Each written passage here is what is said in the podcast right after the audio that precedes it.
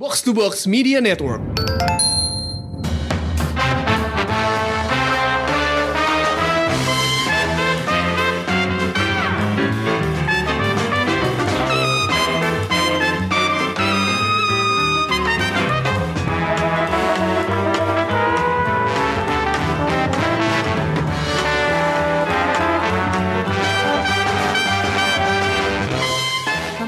Showbox Podcast dengan gue Lisa Gua Angga. Dan gue Amy. Eh, selamat datang kembali.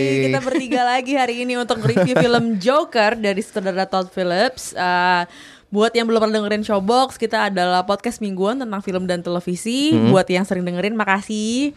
Eh, banyak yang nanyain di Twitter kapan nge-review Joker, kapan nge-review Joker. Nah ini dia reviewnya. Karena ini filmnya kan baru tayang hari Rabu ya, Hmm, hari tanggal Rabu. Jadi eh, kita pada nggak ada yang bisa datang ke press screening, nontonnya se- reguler. Mas press screening kapan sih? Nggak Sehari tahu ya? Kita jarang datang sih emang. Jarang jarang nonton juga. Maaf ya Mbak Reni.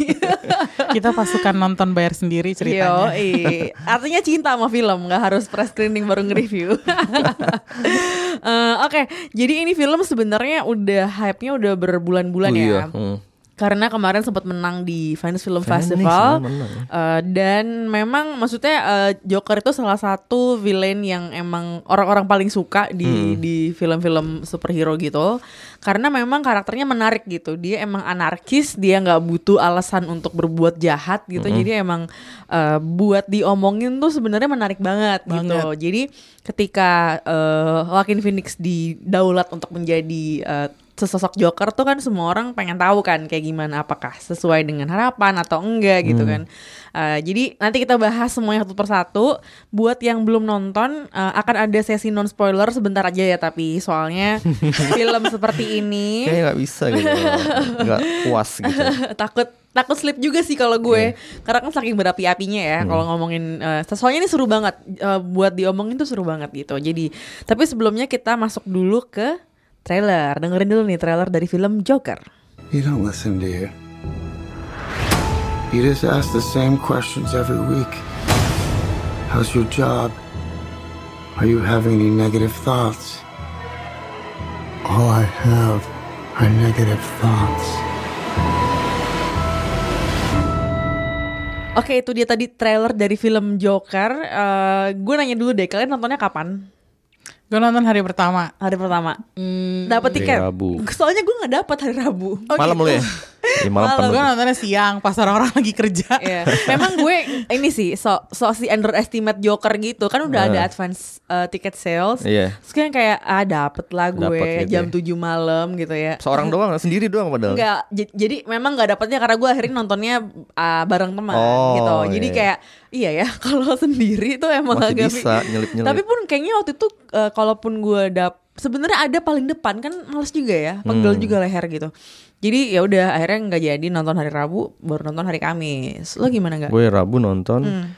sekitar jam gue nonton yang jam 16.30 Ya. dan tuh Rame. sepertiga perempat keisi lah. Iya rame lah itu Rame. ya. Nah, makanya pas gue tahu dan sekarang malam pasti rame tuh. Gue denger ini tuh memang nambah layar filmnya, film Joker.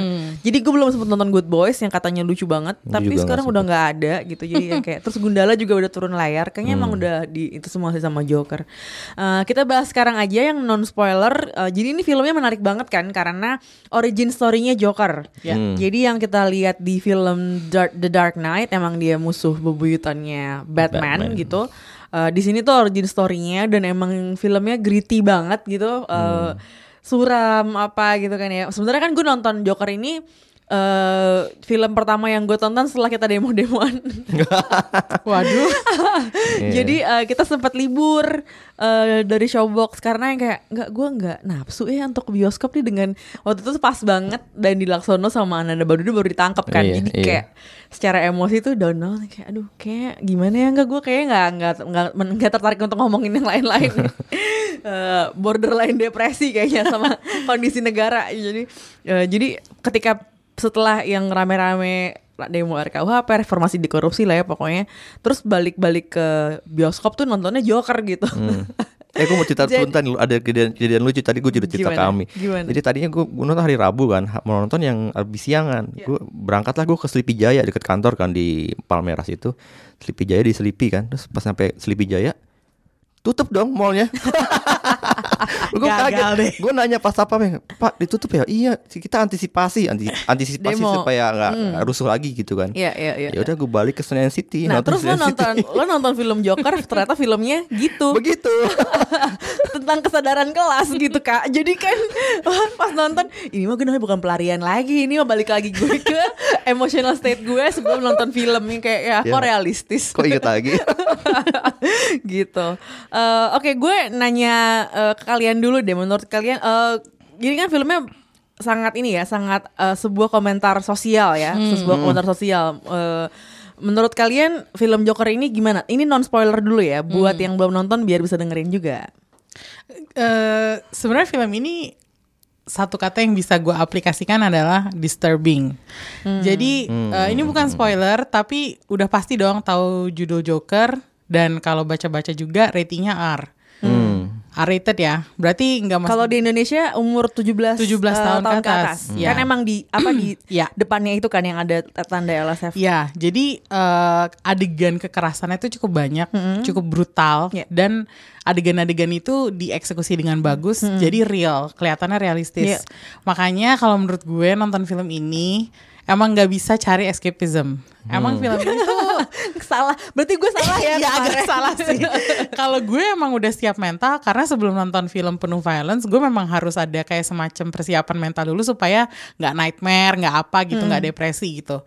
Eh, tapi memang kalau ngelihat film ini karena eksekusinya bagus ya, jadi bahkan di sini tuh ada adegan demonstrasi Ya. Itu nggak ada bedanya yang di TV. Jadi tuh kayak nontonnya tuh jadinya agak Kayak nonton berita. nontonnya tuh kayak badan lo kenceng gitu loh Iya, setiap iya, iya. setiap adegan Tegang tuh ya. lo akan menantikan sesuatu yang eksplosif atau Iya. eh, menakutkan untuk terjadi gitu dan gak banyak humornya ada satu humor yang kalau menurut gue agak salah sih ditaruh di situ cuman eh, nggak banyak sama sekali momen buat kita hahaha Hmm. Meskipun di film ini Joaquin Phoenixnya banyak ketawa ya, tapi ketawanya tuh justru bikin miris gitu loh dan nakutin gitu. Jadi gue nggak ngerti eh, kalau ada anak-anak di bawah umur 17 tahun yang nonton film ini dan dibolehin sama orang tuanya itu gue nggak bakalan ngerti karena nakutin, nakutin dan ini akan apa ya? eh, in the long run kalau misalnya kan ada tuh orang-orang yang suka kalau nonton film tuh beneran dibawa ke hati banget gitu. Ya seperti yang ditakutkan di Amerika kan film ini takut menimbulkan shooting massal lagi kan, penembakan massal. Psikologis juga tuh Iya, membangkitkan trauma. iya itu ini ini film ini akan berpengaruh secara psikologis ke penontonnya gitu. Cukup cukup efektif dalam membangkitkan perasaan-perasaan yang mengusik itu gitu. Jadi kalau kita bicara soal film ini beneran harus dikasih kayak warning gitu. Bukan hanya spoiler warning tapi juga hati-hati film ini tuh bisa nimbulin trauma psikologis atau trauma mental gitu. Apalagi untuk orang-orang yang pernah dibully. Itu gue sih nggak kebayang ya kalau orang pernah dibully terus nonton film ini. Iya. perasaannya tuh kayak gimana gitu. Itu nakutin sih kalau buat gue? Gua gua eh, karena tadi gue cerita gimana pas gue menonton gagal karena bioskop eh, mallnya tutup bukan bioskop ya mallnya tutup.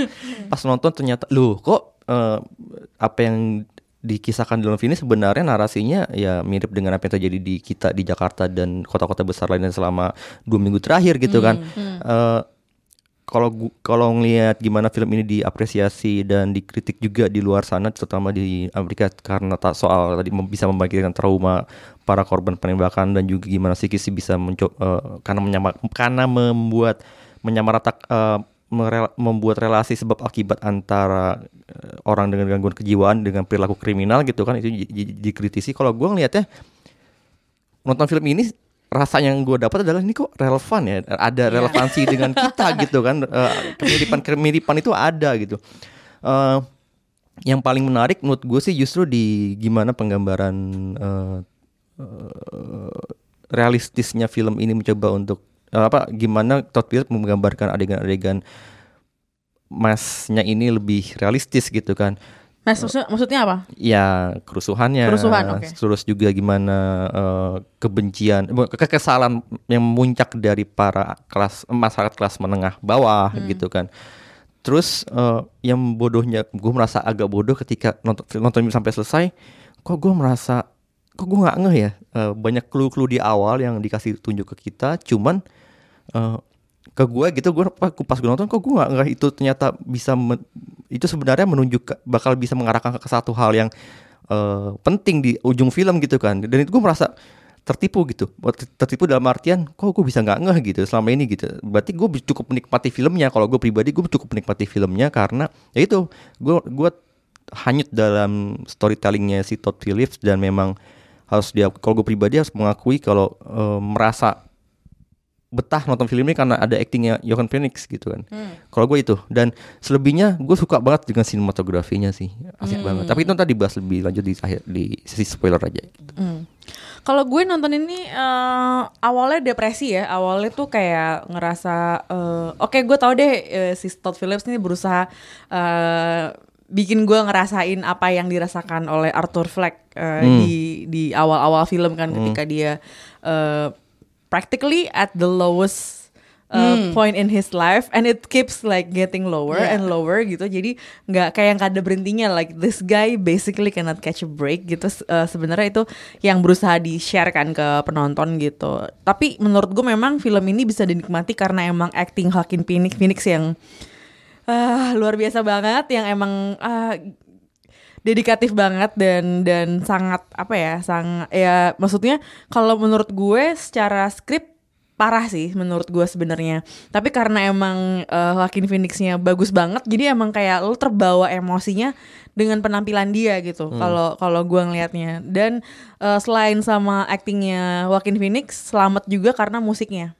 Oh. musiknya menurut gue it's very chilling gitu kayak maksudnya udah actingnya kayak gitu udah ceritanya tuh depresi banget Eh, terus musiknya juga sangat gimana ya terenyuhnya itu dapat gitu eh, dari dari segi musiknya. Dan itu gue jarang banget bisa ngerasain musik tuh ngebantu eh, ngebantu pesan ceritanya itu bisa dapet tuh kayak gitu. Eh, Eh, lu ngerasa gak sih musiknya itu uh, a- agak mirip dengan bukan agak mirip sedikit punya kemiripan dengan filmnya Nolan yang uh, The Dark Trilogy. So- Soal ada bunyi tek tek tek tek tek tek tek tek tek tek gitu-gitu. Ada tuh beberapa ada beberapa beberapa bagian dari musiknya keluar adik keluar Kalau suara gue itu. dari musik nggak ngeh Hmm. yang lo bilang itu. Tapi kalau ada kemiripan dengan Nolan. film-film Nolan, gue merasa. ya Jadi ada semacam unsur kesengajaan dari Todd Phillips mungkin karena dia mau kasih tribute terhadap atau mungkin dunia Batman mungkin jadi dia dia kayak beberapa hal tuh dia memberikan semacam apa ya? Yep. oh ada unsur-unsur yang dia pakai tapi dengan caranya dia sendiri gitu. Jadi kemiripan itu ada tapi kalau soal musiknya nggak nggak persis di situ sih gue nggak ngeh ada juga sedikit gitu. sedikit kemiripan gitu menurut gua. atau mungkin dia tahu kalau dia bakal dibandingkan dengan eh, Oh itu dia sadar Film-film banget. Batman Oh, sebelumnya sangat gitu. sadar gitu. jadi Ah, ngerti nggak jadi Iya, kan iya, iya. sebagai origin story gitu Sebenarnya gue gue tadi menarik dengar komentar lo Lis. Lo bilang aktingnya Joaquin Phoenix tuh kayak lumayan menghanyutkan ya. Gue di sini sebenarnya kurang suka Duh, sama akting dia. gimana, gimana? Nggak, gue gue masalahnya adalah dari awal gue memang eh, sama Joaquin Phoenix tuh hit or miss gitu. oke Tergantung filmnya juga gitu. Kalau naskahnya bagus, eh, of course gue akan lebih suka sama aktingnya dia. Yang lo bilang tadi menarik banget karena lo bilang naskahnya parah. Apakah itu alasannya kenapa gue nggak suka adegan-adegan di mana dia sendirian? Hmm. Pada saat Arthur lagi sendirian, misalnya dia lagi menghadap ke kaca atau dia lagi kayak memainkan ekspresi wajahnya, gue merasa ini aktingnya Oscar bait banget sih. Kayak dibikin hiperbolis supaya menarik perhatian voters gitu.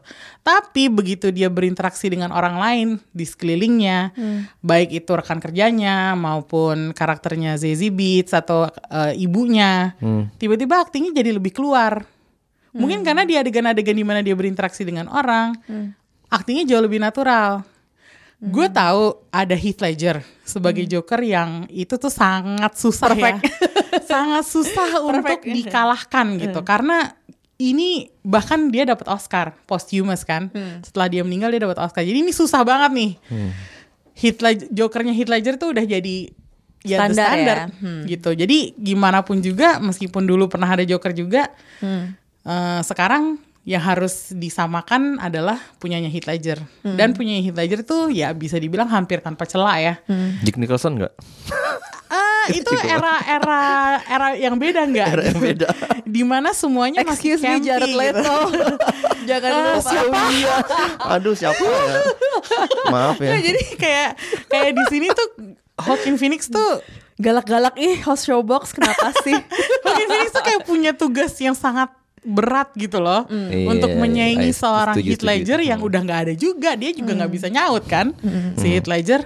Jadi gue ngerti sih kenapa dia dibikin kayak gitu yang adegan dia nampilin badannya yang meliuk-liuk yang dia gue tahu kenapa semuanya dirancang seperti itu oleh si sutradaranya. Cuman ada kesan kayak ah this is overdone gitu loh. Tapi Oke. begitu Over dia the top ya, over the Iya, top. kalau dia pas ngomong sama orang entah kenapa itu jadi gilanya lebih lebih kelihatan gitu loh makanya gue Iya. agak bisa dibilang this is not the best from Joaquin dan ya mungkin kalau dia dapat perhatian dari beberapa organisasi award ya itu wajar Iya. karena sepertinya memang Dibuat bait, untuk itu. ya gitu tapi kalau dengan naskah yang lebih rapi mungkin Ya.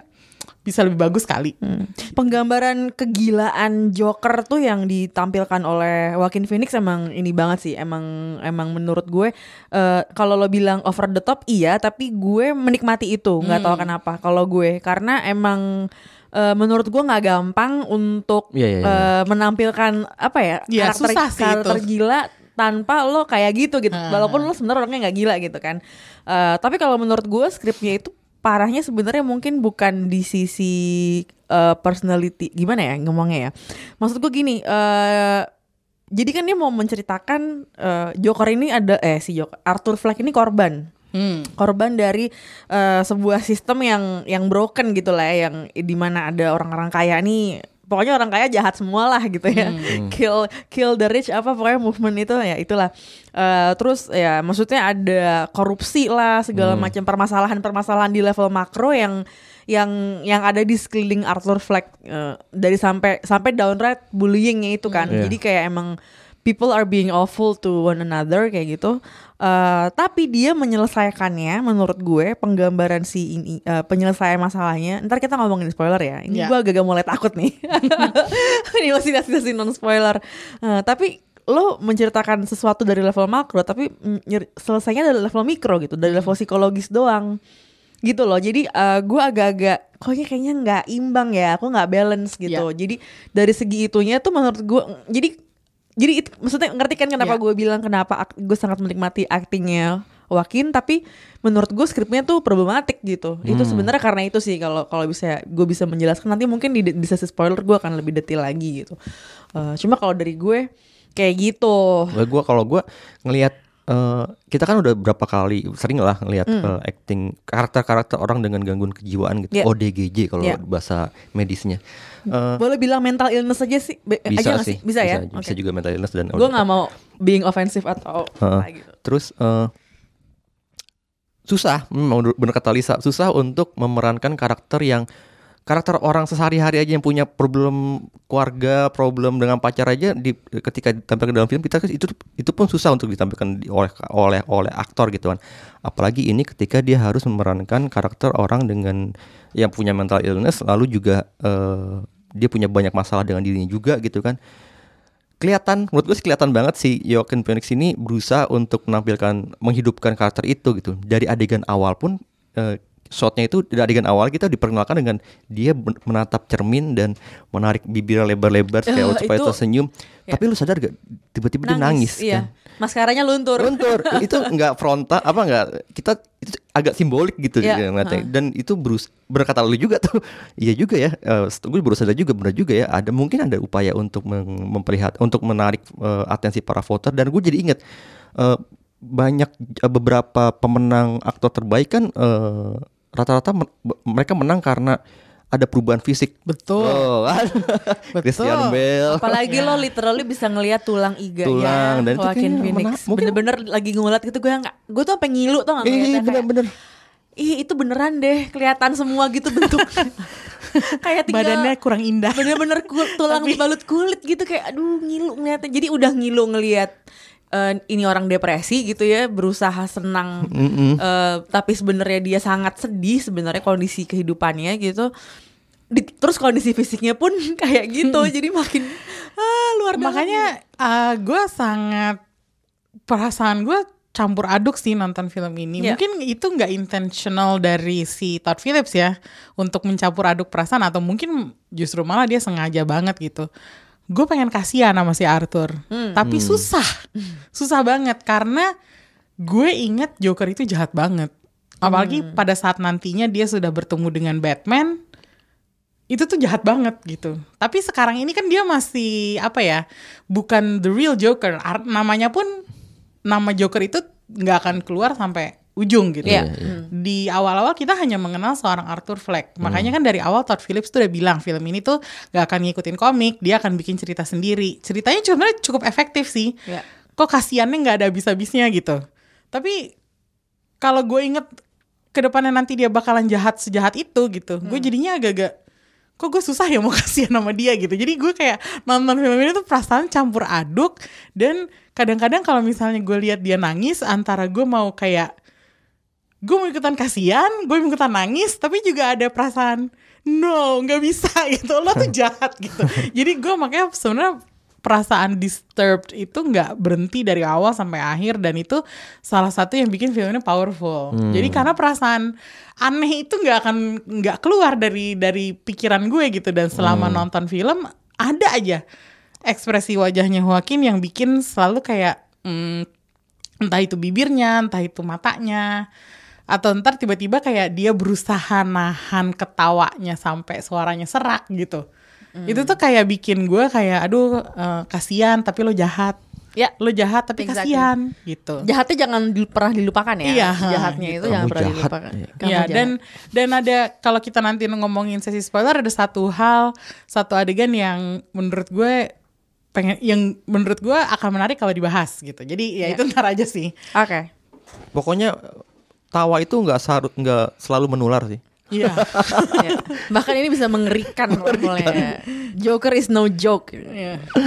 Jadi kalau kalau di tonton anak STM tambah beringas di jalan, gue takut banget gitu. Jangan Karena deh. sebenarnya penggalian soal eh, konflik politiknya kan nggak begitu dalam kan, which is bahaya kalau lo emang eh, level pemahaman politiknya masih gitu doang gitu Betul, kan. iya. Jadi bisa itu kenapa orang-orang di luar negeri pada mengkhawatirkan film Joker sebenarnya ya karena itu karena sebenarnya dia juga cetek nih untuk Iya. ngebahas eh, permasalahan itu. Masalahnya sekarang dunia situasinya juga lagi panas ya. Mau di mana pun di Iya, Eropa, betul. di Amerika, di Indonesia, di mana pun tuh orang gampang ke trigger gitu loh.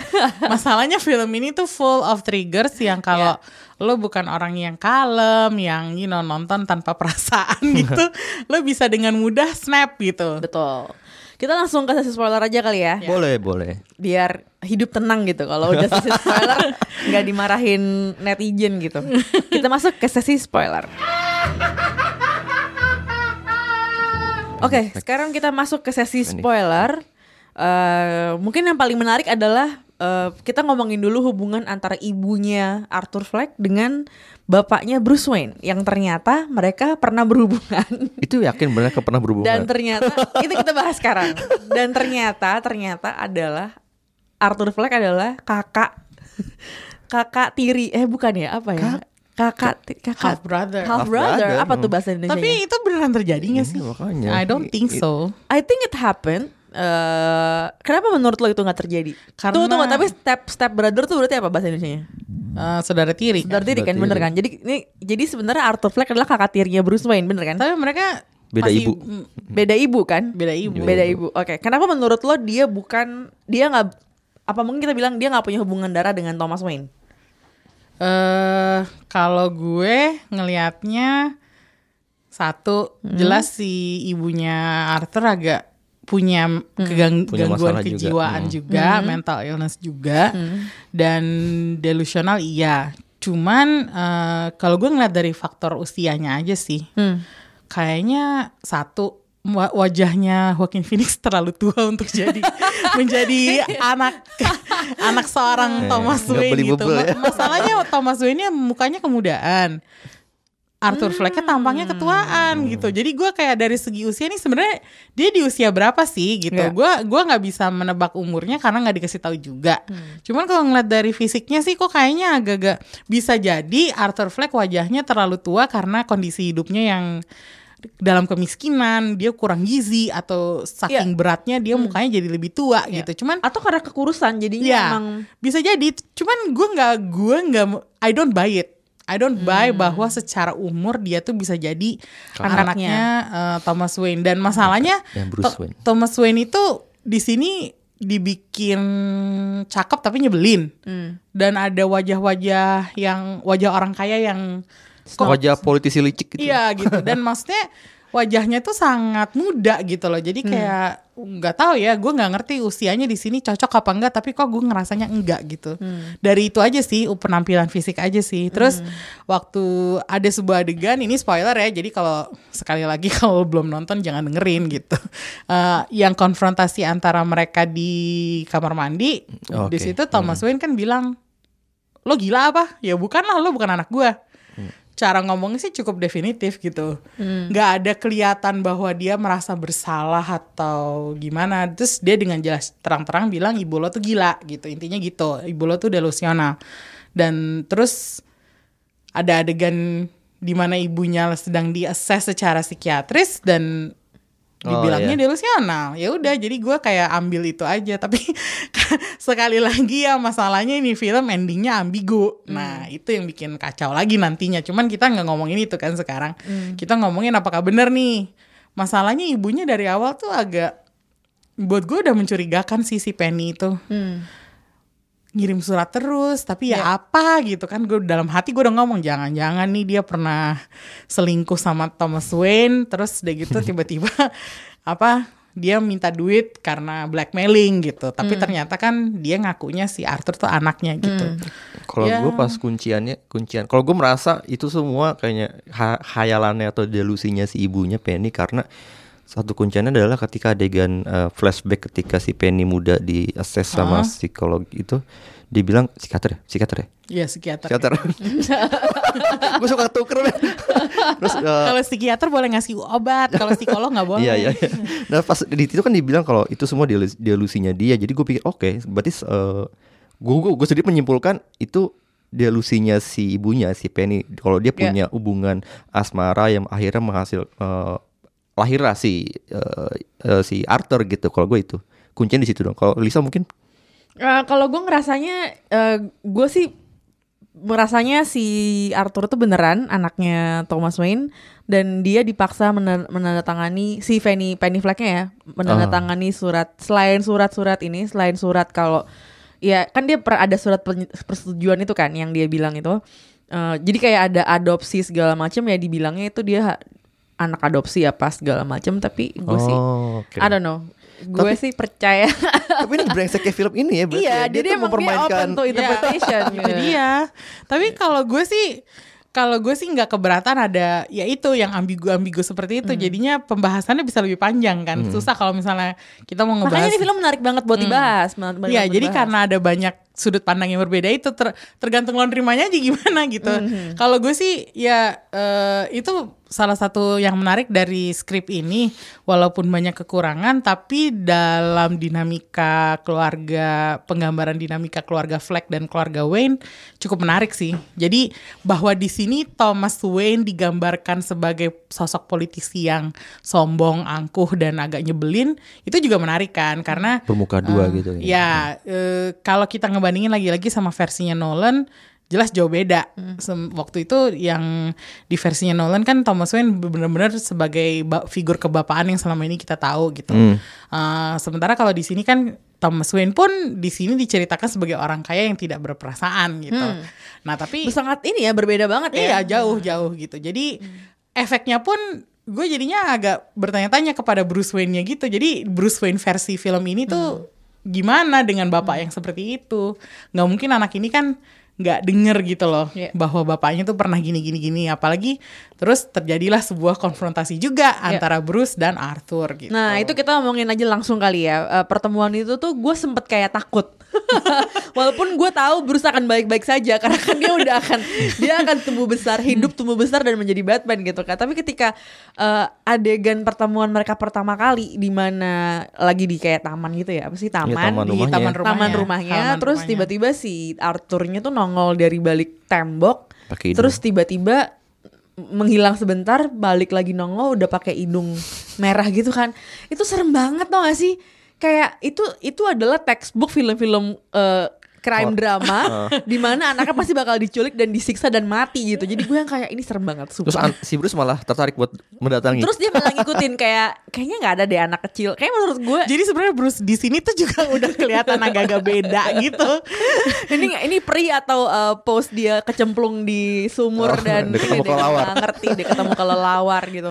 Nah, tapi maksud gue itu adegan serem banget dan dan ketika ketemu tuh gue nggak itu ser- seru buat dilihat, eh seru buat ditonton karena gue nggak tahu apa yang bisa gue expect. Ngerti Ya. nggak lo? Ini apakah si Arthur bakal menyakiti Bruce gitu? Which is alasannya apa juga gitu? Salahnya Bruce tuh apa gitu?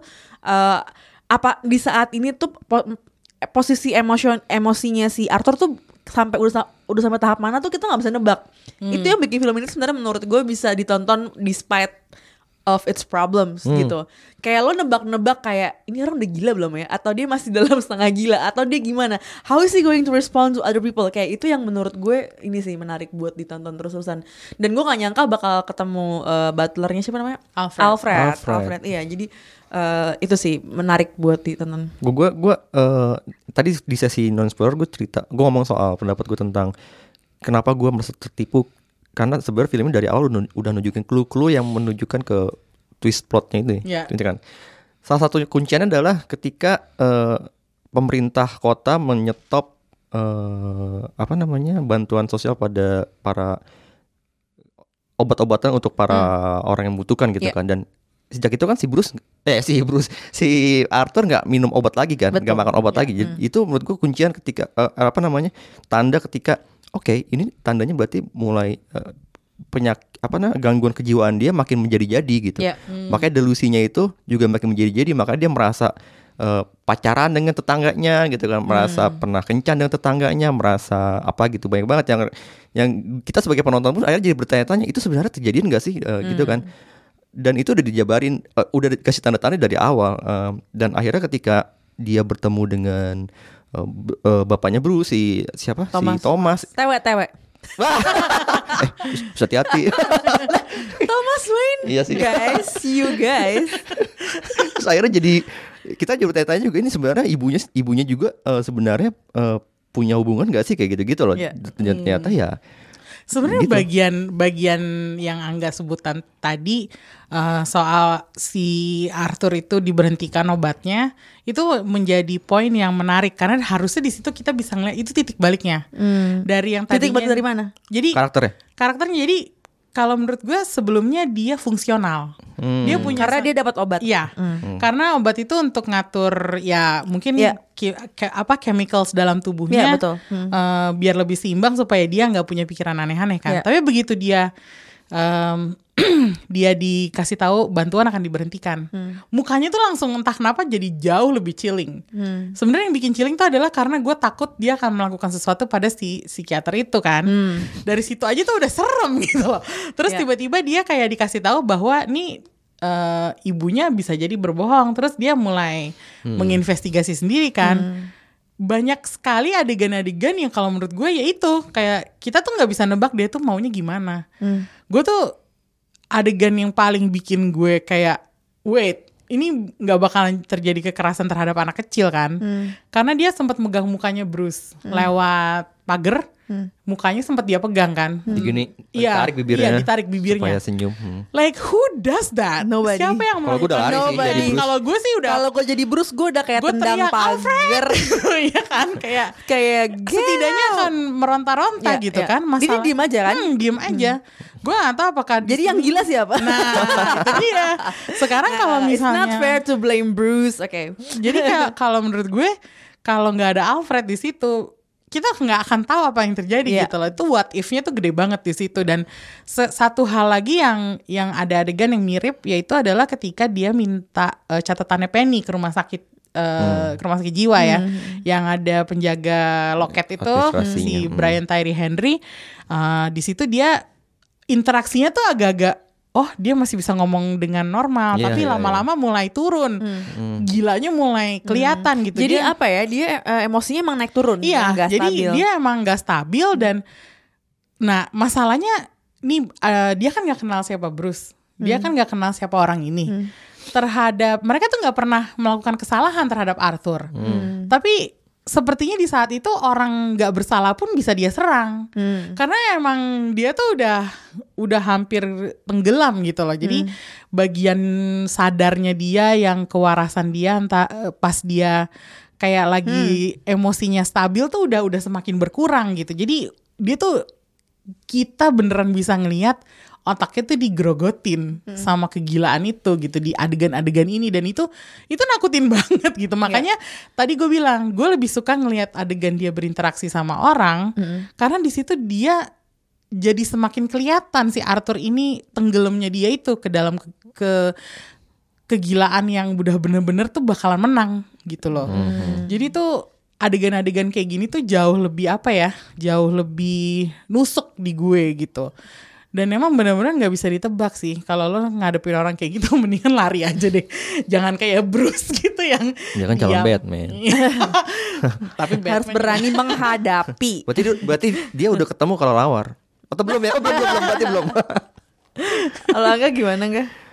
Eh, ngelihat kegilaannya eh, apa namanya masalah gangguan kejiwaan yang dialami oleh si Arthur gue tuh ngelihatnya sih dan kita dari awal dari dari awal film kan sebenarnya udah di- ada narasi voice over dari berita ketika dibilang kalau masalah eh, Gotham punya masalah sampah. Terus ki- kita dikasih lihat beberapa shot berikutnya dengan berikutnya eh, Arthur ketika sedang bawa pelang untuk bekerja eh, itu dia dihajar dibully habis-habisan sama remaja. Ini kayak pembuat film kayak sengaja merendengkan antara masalah eh, soal sampah dengan orang-orang seperti Arthur yang nggak nggak berarti di di tengah masyarakat. tanda kutip sampah masyarakat. Ya gitu. Kesannya kayak gitu kan kesannya kayak eh, kayak gitu dan itu itu impresi yang gue dapatkan dan ketika akhirnya Arthur menjadi eh, makin ke- masalah kejiwaannya makin menjadi-jadi pasca dia nggak main nggak minum obat lagi dan kita perlahan melihat perubahan dia menjadi eh, makin beringas berbuat akhirnya membunuh orang dan akhirnya menjadi simbol ikon ikonnya ger- gerakan masyarakat kelas menengah yang kelas menengah bawah yang beraksi pada masyarakat apa ber- pada sistem gitu melawan sistem.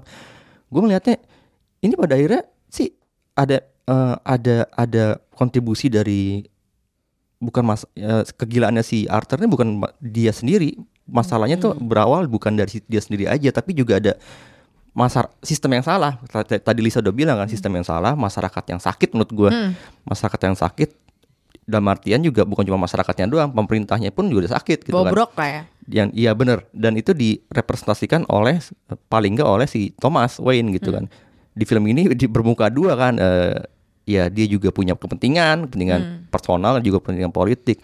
Tapi dia juga menargetkan masyarakat kelas menengah bawah ini untuk jadi eh, sasaran voter dia gitu kan. Eh, dan orang-orang seperti Arthur tapi orang-orang seperti Arthur yang dijadiin bulian gitu di- dia yang dirisak gitu jadi gue melihatnya kegilaannya si Arthur ini ya karena bukan masalah dia semata itu eh, lahir dari sistem yang salah masyarakat yang sakit gitu. Dan kita tahu Gotham itu emang emang kotor gitu. Ya.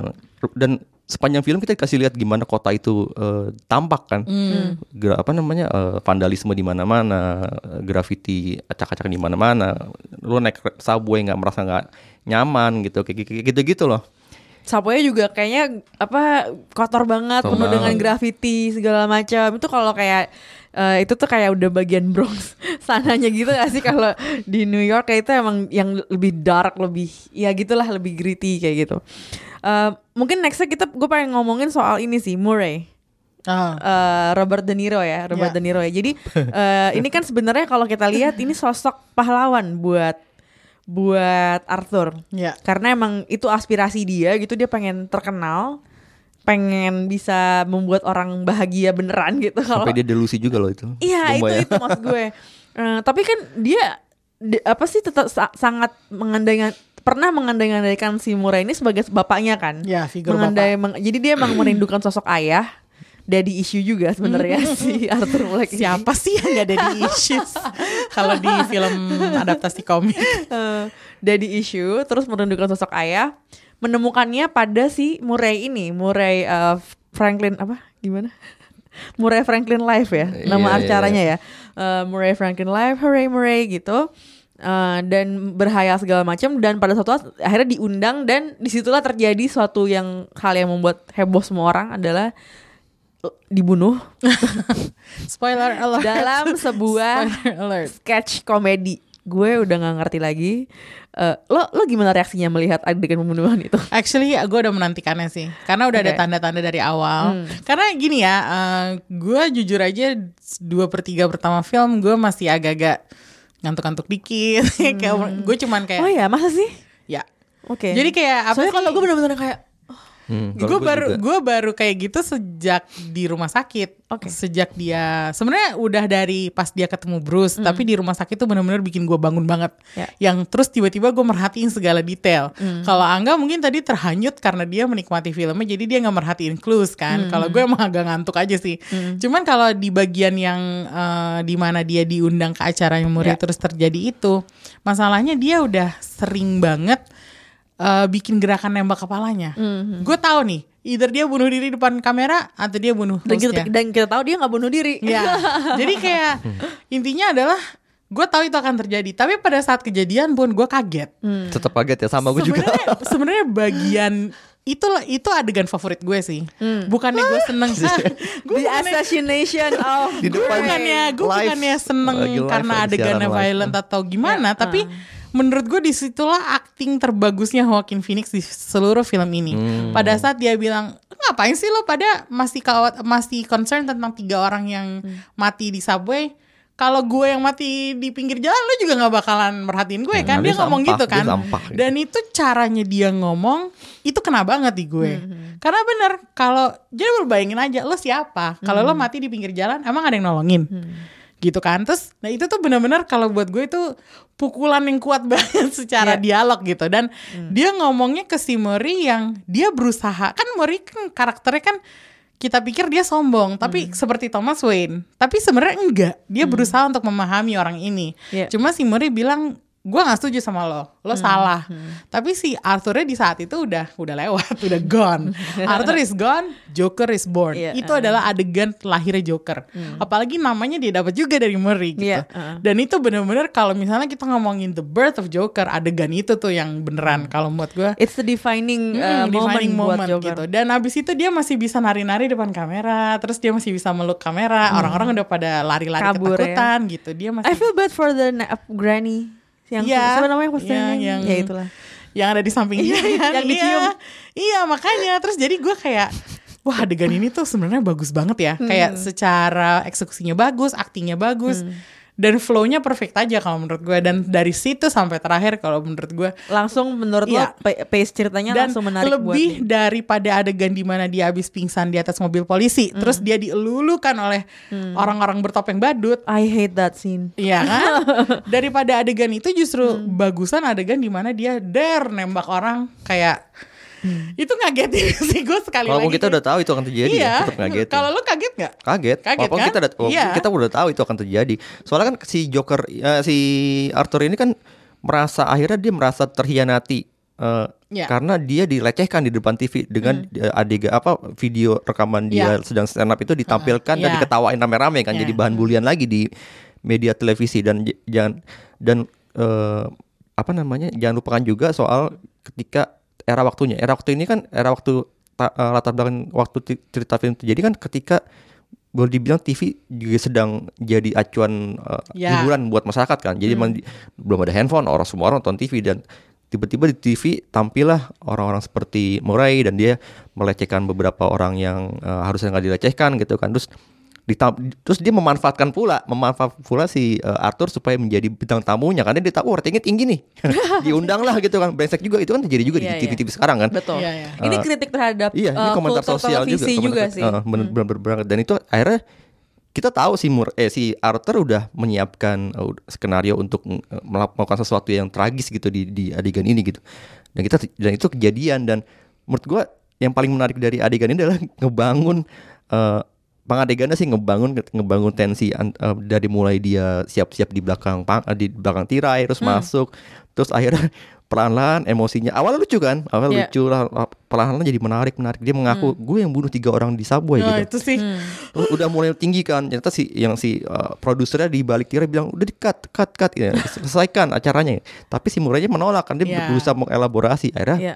Kayaknya dari awal gitu. dari awal memang dia mungkin eh he's a TV personality, eh, he takes advantage of people gitu dengan demi rating gitu. Tapi sebenarnya dia juga punya kepedulian juga kan, karena kan awalnya produser dibilang ini orang nggak fit nih. Iya, iya. Nggak Produser beres udah nih, gue nggak beres nih, gue nggak mau dia tampil gitu. Tapi kan dia tetap yang kayak, no no it's okay, kayak dia tetap bisa tampil dan bahkan rela untuk ya udah lo panggil gue Joker ya udah dia mau Dia gitu kan Bang. dia. jadi dia mengiyakan aja dia enabling enabling si Joker Iya. itu kan Si Murray tuh nggak beda jauh beda tapi dengan kalau lo Thomas Wayne. ngeliat eh, tapi kalau lo ngeliat karena Joker ini kan sebenarnya villain ya karena dia kan emang anti, hero gitu kan emang origin eh, super villain gitu berarti kan eh, kenapa cerita di jalan kayak gini kan sebenarnya emang ini kritik terhadap rating bisnis rating TV gak sih? Karena sangat tergila-gila dengan yang kayak gitu. Bahkan lo ba- jadi lo enabling orang kayak gini pun lo kasih tempat gitu loh. orang kayak gini aja Iya. lo kasih panggung. Sebenarnya kan itu yang pengen diomongin kan. Nah terus ya terus mati orangnya.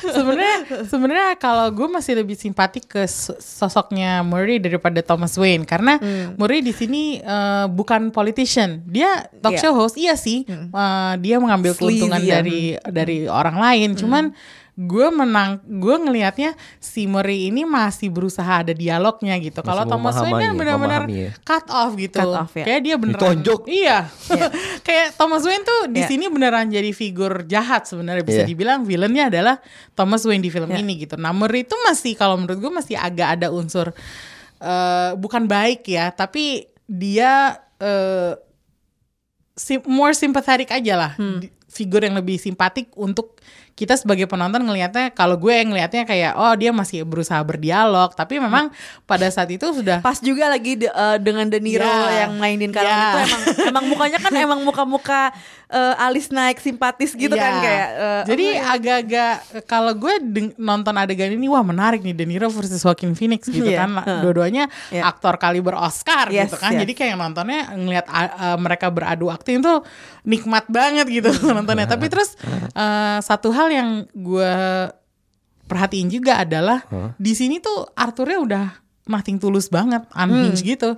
Pertama Hmm. He dari actually said that didn't he? Ya he did, Iya, he iya. did. Karena Oh iya, iya, bener. ingat Dia gak dia kan gitu. dia ngebunuh temennya. Jadi ada Iya. dua temennya datang Randall datang ke rumah.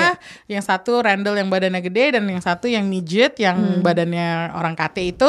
Dan di situ dia serang Randall dengan Anjir, serem, itu serem sih. itu serem banget sih dengan gunting kalau nggak salah ya. merem itu. itu tuh adegan itu tuh kayak menarik banget karena di situ kita masih ngeliatnya gini, dia menyerang orang yang jahat. Orang yang bersalah. Yang pernah Karena nyakiti dia, Iya, ya. pernah nyakitin dia. Si Randall ini kan sempat kayak mengambing hitamkan si Iya, iya, iya. Arthur kan. Jadi ini dia udah ngebunuh orang di depan orang lain. Habis itu saksinya dia biarin pergi. Itu kan gila sebenarnya. Iya. Terus gue udah, gue udah perasaan gue udah, udah gak enak banget ya sepanjang film perasaan gue gak enak tapi gue di bagian situ tuh gue tahu akan Mulai ada sesuatu enak ya. yang besar yang Tapi terjadi. de- gitu. fakta bahwa dia membunuh temannya sendiri, eh gue tahu sih temannya emang Nyebelin, iya ya. nyebelin segala macam. Cuman tetap aja ketika dia memutuskan untuk membunuh, pertama yang anak-anak di subway itulah ya, yang bocah-bocah Hmm. pecicilan, Pegawai- pegawai-pegawainya petakilan, iya Wayne. pegawai-pegawai. Do you, do you think he knew kalau itu pegawainya Enggak Thomas. Wayne? Enggak lah. Iya Nggak kan? mungkin itu lah. kayak itu cuman itu nggak mungkin. Itu cuman kayak karena dia menurut gue dia itu digangguin sama tiga orang itu di kereta. Ba- Bahkan menurut gue sebenarnya si Arthur tuh nggak punya niat untuk nyelamatin cewek itu nggak sih? Enggak, Karena enggak emang ada. dia itu reaksi dia Iya, aja ketawa kan. gitu. Karena emang dia he cannot help it kan. Iya, dia nggak bisa menyembunyikan ketawanya itu Hmm. gitu loh. Jadi dari dia membunuh tiga orang itu aja menurut gue yang kayak ya udah sih lo di mata gue udah penjahat aja Iya. gitu jadi di situ dari situ tuh gue sudah mulai kayak oke whatever you did with this character gue udah kayak nggak gue nggak akan bisa bersimpati dengan orang ini lagi gitu loh. Ketika awalnya dia dibully terus dia korban eh, sistem akses kesehatan yang dibatasin segala macam tuh masih bisa. Ini gue masih bisa. Oh ya terus i- ya mungkin eh, bermasalah dengan apa keuangan apa segala macam gitu ya. Oh, oh ya poor people gitu. Tapi begitu dia melakukan kejahatan itu ya walaupun itu mungkin survival atau apa gitu ya dibuat settingnya di cerita ya tetap aja gue yang kayak oh ya abis itu dia ngebunuh Randall pula kan oh ya udah sih lo emang udah Bye. bye gitu menurut Melewati gue batas Ah, gitu jadi kan. maksudnya eh, secara karakter ya lo emang udah jadi orang jahat nih Udah mulai jadi kayak jahat. eh, jadi apa pun yang dilakukan oleh si siapa penulis skenario nya Todd Phillips sama Todd Phillips dan Scott Silver, Scott Silver ya? Ya, itu gue udah mulai itu itu udah mulai goyang menurut gue di buat gue ya udah mulai goyang pembangunan cerita itunya. Jadi oh ya udah eh, ya pada akhirnya kan harus jadi Joker kan ya udah jadi ya udah Sebenarnya film ini kayaknya emang nggak berniat untuk membuat kita Simpati. simpati atau suka sama Joker ya. Karena Karena obat, tapi kan dengan pembangunan cerita di awal dengan dia dibully segala macam, ditendangin itu lo lo akan simpati lagi dengan itu orang waktu kayak gitu. kalau gue nganggapnya Hmm. itu Arthur. Kita bersimpati pada Arthur.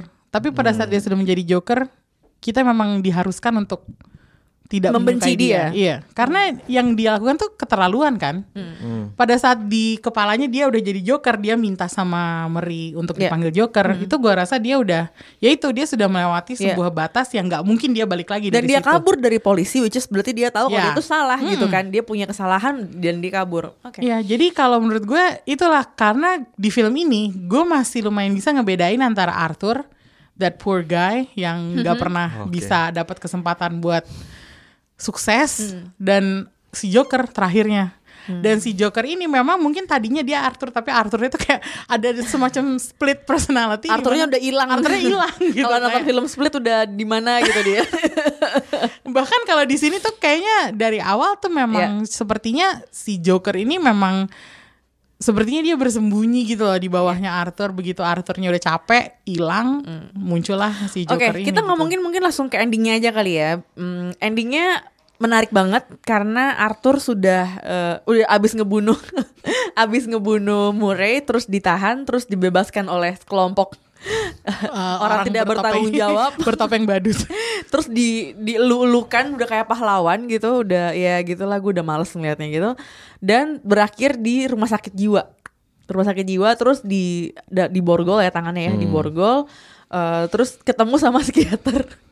Dan dia bercerita gitu. Di momen itu ketika backgroundnya udah putih semua segala macam, gue sempat mikir gini, jangan-jangan seluruh yang kejadian di film itu tidak terjadi. Itu Itu semuanya delusinya dia. halusinasi Hmm. dia karena apakah sebenarnya Murray itu ada atau enggak atau apa semuanya apakah ini beneran ada tuh kayak gue langsung meragukan cuman cuman oke let's let's uh, let's agree that it all happened. Dan itu beneran akhirnya dia dibawa ke rumah sakit jiwa karena emang dianalisa dia punya masalah kejiwaan gitu ya.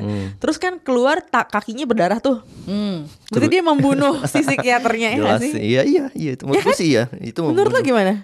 Soalnya eh, ada memang ada kesengajaan ketika menampilkan semua latar putih dan eh, ketika dia keluar dari ruangan itu di- kita bisa lihat kakinya nyeplak warna merah dan dia sambil ngeliat pula kan gitu kan. Ya di satu titik gue langsung inget filmnya uh, Coen Brother dan dan uh, aduh, apa, uh, No Country for Old Men di adegan akhirnya kan Javier Bardem juga dia kan bunuh Ya. si uh, perempuan yang di dalam rumah itu karena pas dia keluar dari rumah dia sambil ngeliat kakinya kan ada darah gak ya? Karena di, kita dikasih lihat sepanjang film kalau dia selalu nginjek darah kan. Nah di film ini di film Joker jelas-jelas warna merah gitu kan. Udah pasti itu dibunuh. Em, Ya. gue gak tahu mati atau enggak cuman ada upaya untuk mencelakai si pem- perempuan inilah gitu kan eh kalau menurut gue bener kata lo ini sih eh, menurut gue sih ini benar-benar terjadi. Semua apa yang terjadi di sini. Kita semua jadi meragukan diri eh, tapi tadi ngomongin adegan terakhir ini yang di dalam ro- di dalam ruangan lorong lorong ini gue jadi tadi kan di awal gue juga bilang gue mau bahas sedikit soal sinematografinya. Hmm. yang gue eh, lumayan impress dengan sinematografinya adalah eh sinematografernya ini Lawrence siapa namanya? Lawrence Serre ini sangat eh, sering makai eh, perspektif shotnya itu. Jadi eh, lu misalnya ad- ada nih eh, di dalam satu adegan si Joker berdiri di tangga pedestrian yang tinggi Hmm, itu. iya, iya, iya. kita bisa ngeliat shot dia dari atas ke bawah gitu kan. Eh dari bawah ke atas dia di tengah-tengah terus kadang-kadang eh, di dalam lorong yang di adegan terakhir itu di dalam lorong kan dalam lorong rumah sakit. Dia sering banget tuh menampilkan adegan kayak gitu. Bahkan di ruang ruang kecil pun ada adegan-adegan ada shot-shot seperti itu gitu. Di yang di pedestrian yang paling menarik adalah ketika dia sedang udah menjadi joker dia kan menari-nari tuh. Di, di awal kita nggak lihat di belakang itu ada siapa. Tiba-tiba di belakang ada dua orang.